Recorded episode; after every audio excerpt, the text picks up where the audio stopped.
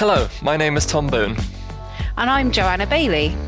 Welcome to a brand new episode of the Simple Flying Podcast, where we'll give you the lowdown on the latest news from the world of commercial aviation. Here's what we've got for you this week.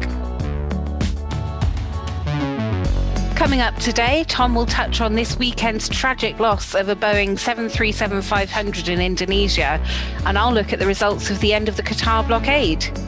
I'll have a look at just how many aircraft Airbus delivered this year before Joe tells us how you could buy a six hour flight for just 27 US cent. Finally, Tom will take a look at how British Airways has changed its Euro traveller experience for the better. So now you know what's in store. Uh, let's get on with the show. And I mean, I wanted to um, start this week, um, but sadly, we've got to start this week's episode talking about the tragic Boeing 737 500 crash in Indonesia. The flight affected was a Sriwijaya Airlines flight departing from the Indonesian capital Jakarta on Saturday. Um, so I'm not going to speculate on what might have happened. After all, that's the job of the airline investigators. And if you really want uh, to read speculations, I just hop on Twitter. Um, There's but, plenty of it there. yeah, exactly. Um, what we do know is that for some reason, the aircraft plummeted out of the sky, losing over um, 10,000 feet in under a minute, which is pretty pretty drastic. Um, the yeah. site of the crash was actually fairly similar uh, to where the Lion Air Boeing 737 MAX went down just over two years ago. It should be noticed, noted, however, that this weekend's incident didn't involve the 737 MAX, but rather a classic 737, the Dash 500. Thank goodness. Yeah, I mean, well, it, not thank goodness because it's absolutely yeah. tragic, you know, regardless yeah. of the aircraft. But it was surprising the number of people who jumped all over Boeing instantly when the news yeah. hit the headlines. So uh, for Boeing, thank goodness it wasn't a 737 Max, but it's an absolute tragedy and, and only a week into the year as well. Exactly. So flight SJ182 was bound for Pontinac Supardia International Airport and like always, I've probably really butchered these names, so I'm going to apologize because it is a really serious subject. Uh, the flight was being operated by an aircraft registered as Papa Kilo Charlie Lima Charlie, and this is an aircraft that's 26.7 years old, according to planespotters.net. It took its first flight in Renton on May 13th, 1994, so it's even older than me. Wow. the yeah, the airline was delivered to Continental Airlines as November 27610 later that month, with Continental fitting wingtips to it in 2008. In October 2010, it was then transferred to United Airlines as part of the merger, and it was delivered to its current owners on May 15th, 2012. So, yesterday it was confirmed that investigators had retrieved both the flight data recorder and the cockpit voice recorder from the wreckage. These are commonly known as black boxes, despite being bright orange, and we all know that that's um, their bright color to aid identification because it's a lot easier to see a bright orange thing on the bottom of a seabed than um, something that would be black. So, as such, the investigation um, into what happened will now be underway as investigators seek to find out what caused flight SJ 182 to crash into the ocean. Uh, at Simple Flying, we'll stay with the story as it develops over on our website and in future podcast episodes. But in the meantime, our thoughts are with those affected by the tragedy. Yeah, absolutely. Um, our thoughts go out to the families of everyone affected, and uh, hopefully there will be a resolution to this investigation that will put everyone's mind at rest. But in slightly better news, um, last week we got news that the Gulf Cooperation Council Summit was going to feature something very special, and that was the end of the three year blockade on Qatar. So it was back in June 2017 when Saudi Arabia, the UAE, Bahrain, and Egypt um, accused Qatar of supporting terrorism and becoming too close to Iran. Um, and the result of this was the severance of diplomatic ties and, as I say, the restriction of land and sea movements. And this means Qatar Airways has been forced to take long diversions in order to reach Doha from pretty much everywhere on the globe. Um, you know, if you if you look back at flight tracking software, you can see they they've been forced to fly out of their way to avoid this blockade, which obviously adds to fuel costs and unnecessary CO2 emissions. So, uh, uh, on an average, the flight times were extended anywhere between 10 minutes to a full hour as a result of the blockade. Um, and the extra fuel burn, while it might, it might not sound like much, it likely cost Qatar several thousand dollars every single flight. So now obviously it can fly shorter routes, which is great. There's more direct flights with um, the use of Saudi Arabian airspace, which is enormous. Um, so those flight times will be reduced, fuel burn would be reduced, but most excitingly, new routes are going to be possible as well. So at the moment, flight if you wanted to fly, say, from Dubai to Doha, you'd have to take a flight of over seven hours because there'd be a stop in a non-blockade country like Turkey, Oman, or Jordan. The end result of the blockade blockade being lifted will allow these routes and many others to return to being just about an hour long. Um, and in fact, on January the 7th, we saw the flag carrier of Qatar traveling through Saudi Arabian airspace for the first time since June 2017.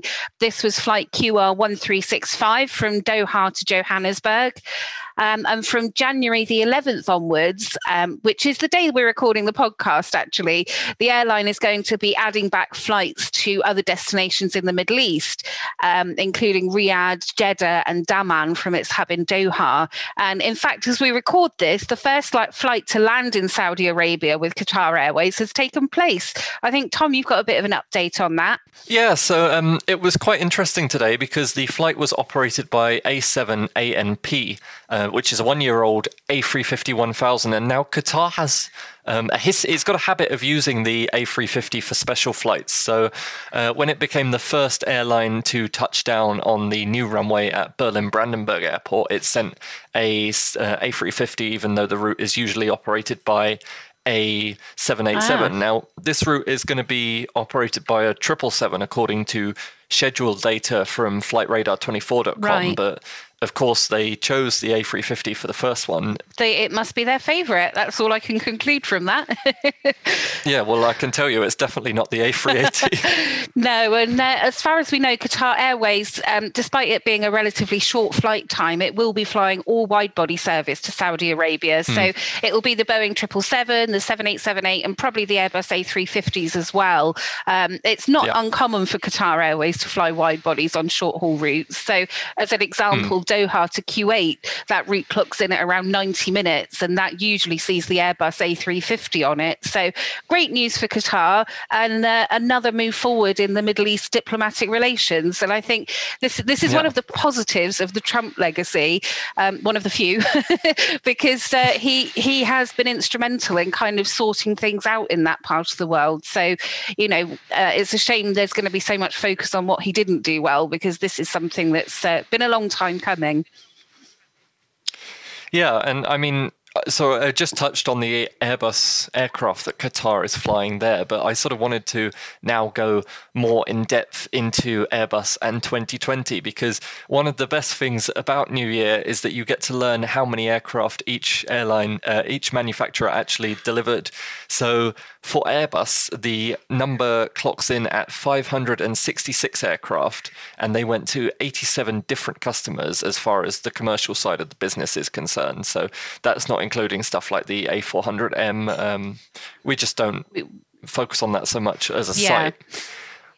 So while the number is fairly impressive, I mean, like to me, 500 um, sounds 566 sounds insane given the year that we've yeah, had. definitely. It's still a huge drop from what we saw in 2019.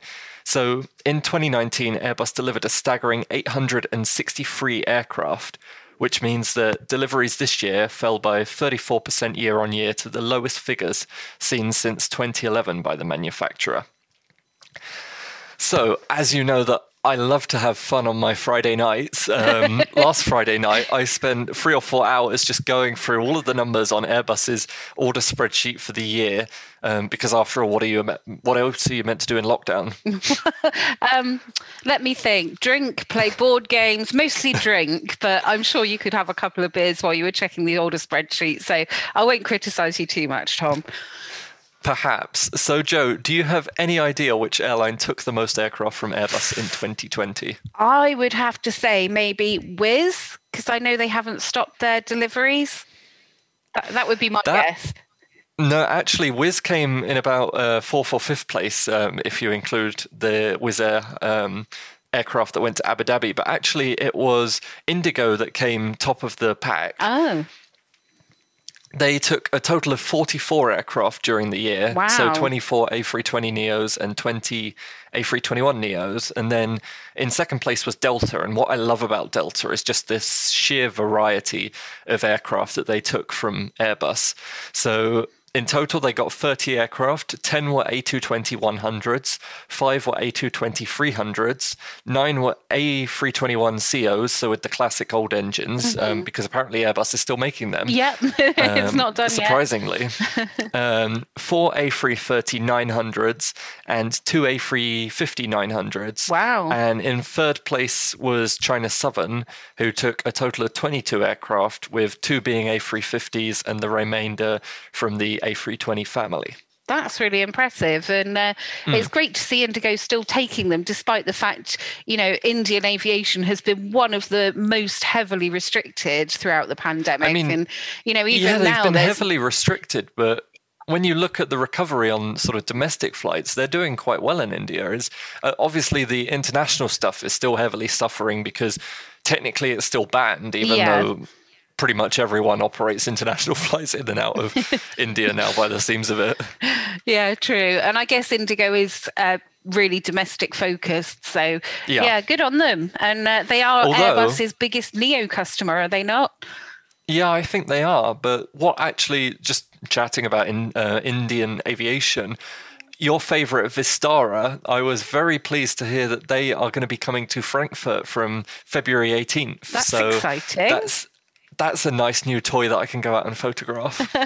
Shame you can't get a tour. I guess it's all very restricted at the present time with the lockdowns and everything. But maybe in time you can do us a bit of a trip review off to uh, wherever they fly to. Where do they fly from Frankfurt? Um, it would be Delhi initially. They I, maybe they add another one because I know Heathrow now has Mumbai and Delhi, but nice. just for Frankfurt at the moment, it's going to be Delhi. But what I find really interesting is that they're competing against Lufthansa and Air India on this flight. Right.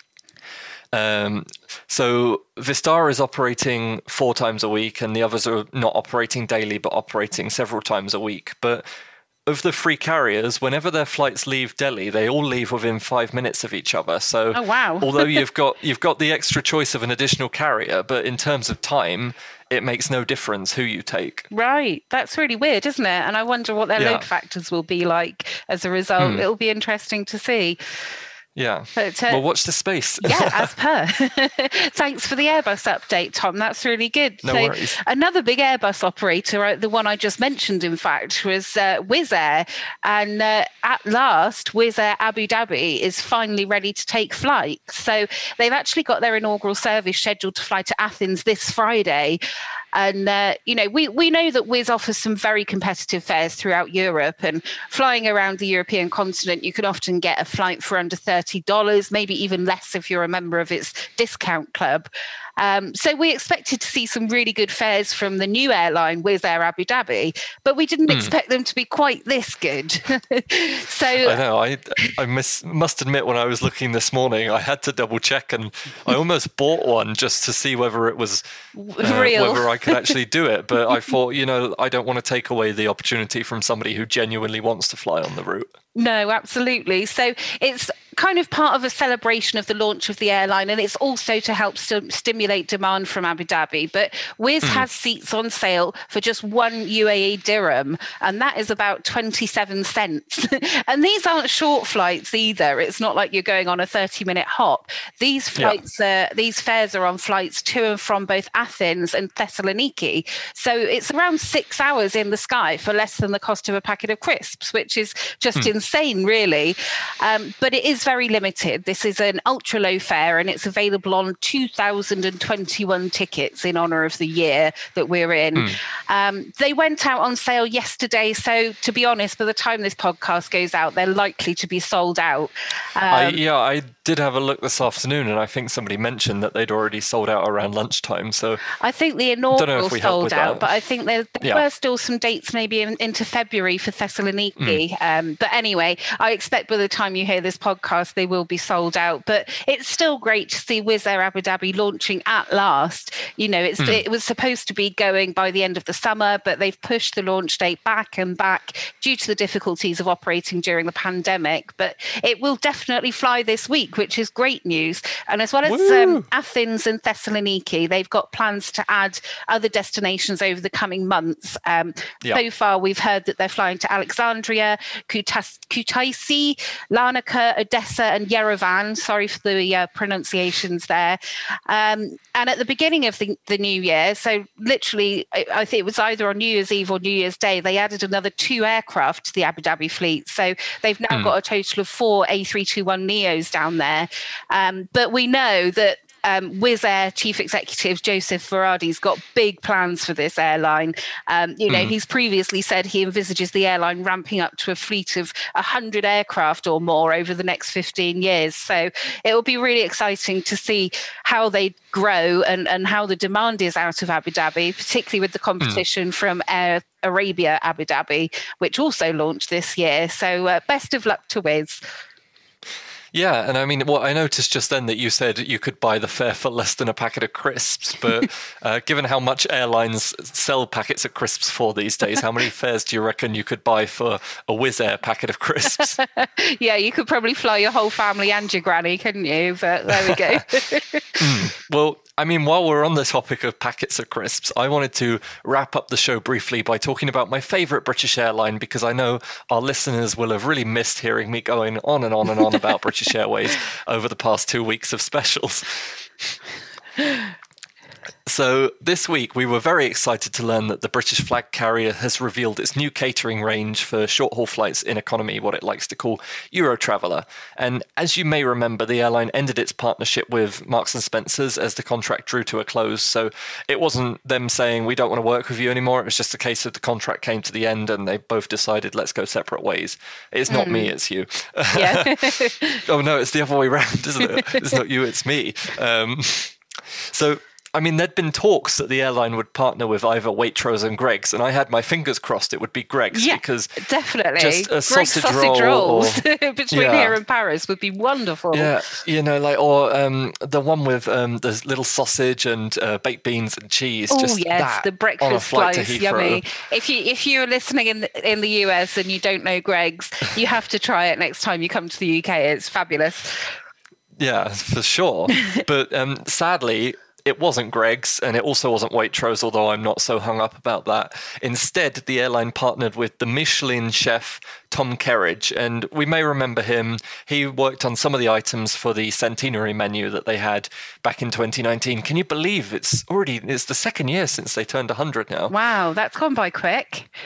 Yeah, I, I, can't believe it either. But um, the new menu is going to be called Speedbird Cafe, and they're kind of taking a new a new approach with this menu. So before you had like the buy on board system, and quite often if you were sat at the back of the plane and you wanted a ham and cheese toasty, you'd probably be out of luck. And I know from several press tri- trips on British Airways that this has happened. Where there was one time when I took the last toasty, and there was another journalist in the back who missed out on that because of me. Oh no! So. Um, thankfully, we're going to completely avoid that problem now because passengers have to pre purchase food and drinks uh, from the High Life shopping website up to 12 hours before the flight. Mm. Um, which like is. That. It, I, it, it, depends. If you're organized, then it's going to be a great system because you know your stomach's not going to be left rumbling. If if you ask for something, it should be there. But the um, the other added bonus is they're not loading the weight of food that's not getting sold, so it's not going to be a huge amount, but there'd be a minute carbon off um, footprint saving, I guess there. Okay. And there's also you're not going to have the problem of wasted food if, like, say, a sandwich isn't bought. Mm, fair enough. So, I mean, I think overall it's a good thing, although it's really not going to be great for those people who spontaneously think, hmm, I'm getting a bit hungry. Yeah. Um, Will there be it's, an alternative offering for those who haven't booked but decide they're starving? there will, but you'll have to wait and see because I'm about to talk about that after I tell you all Oh. about the menu that we know so far. Oh, please do, because I Um, love Tom Kerridge and I'd love to try his food at 30,000 feet. That would be awesome. Yeah, so so far we've heard about five items from the menu, and I'm going to tell you them actually and ask you to guess how much you think each one's going to be, just for a bit of fun. Okay. So first up, we have the ham hock and smoked cheddar sandwich. That sounds delicious. Uh, I'd, I'd pay five British pounds for that. So that's four pound ten or five uh, dollars and fifty six Oh, uh, cent in equivalent. Bargain. So the spiced cauliflower tortilla wrap. That sounds awful. Um, my husband did like it though. I guess that's probably about the same, maybe four pounds. Four pound twenty. Oh, okay. Uh, we've got the chicken and bacon baguette. Um, maybe a little more. I'd say about six pounds. Four pound fifty. Oh, bargain. The brie ploughman sandwich. That's got to be the same, about four pound fifty. So that's uh, actually four twenty again. Okay. And last but not least, we've got his steak and ale pie. That's the one I want. I love a steak and ale pie. I, I would definitely pay five to six pounds for Tom Kerridge's steak and ale pie. So again, it's four pound fifty. So everything under five pound. That's But, really good. um, You know, I remember the steak and ale pie because it was on the centenary menu, and I bought it on the London to Fl- Frankfurt flight once, and I remember it because I was eating it off of my lap as the plane was on approach because the tray tables had to be up, and it had just taken them so long to cook it Oh, and get it to me. But you know, Hopefully, I, they've I don't refined that process a little bit then. yeah, well, I mean, if if with the um, buy before you fly system, you know, like straight away they'll put it in the oven as soon as they can because they already know you want it. True, Rather than waiting until they've got to the back of the plane. Um, but you know, like I don't remember loving this steak and ale pie, but I was chatting to our buddy Reese over at Head for Points, and he pointed out that it's won awards. So, Wow, okay. Um, I would give it another go. So it's not just the food. You may remember from the centenary as well.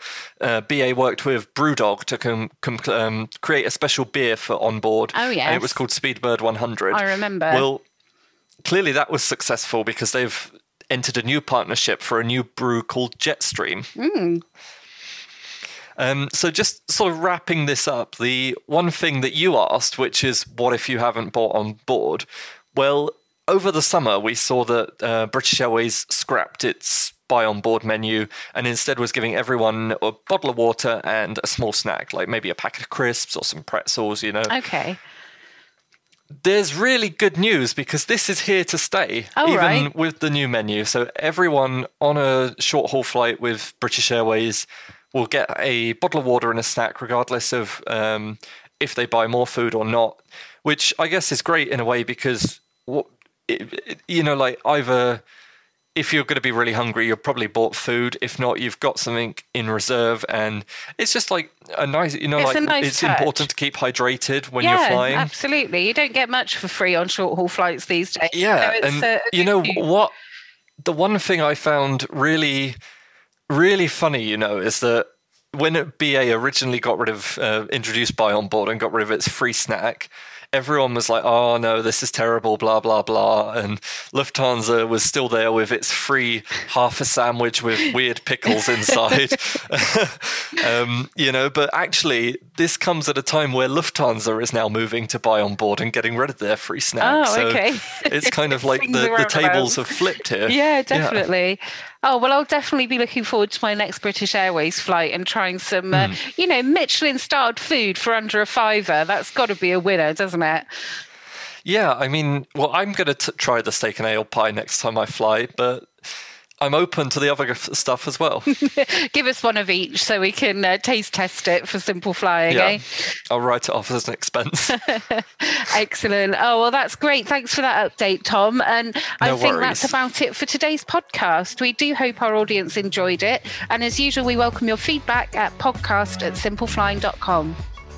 For more great content, you can visit our website at simpleflying.com or find us on social media. Simply search for Simple Flying. If you enjoyed our podcast, please do leave us a rating on your favourite podcast player. Thanks for listening. Bye.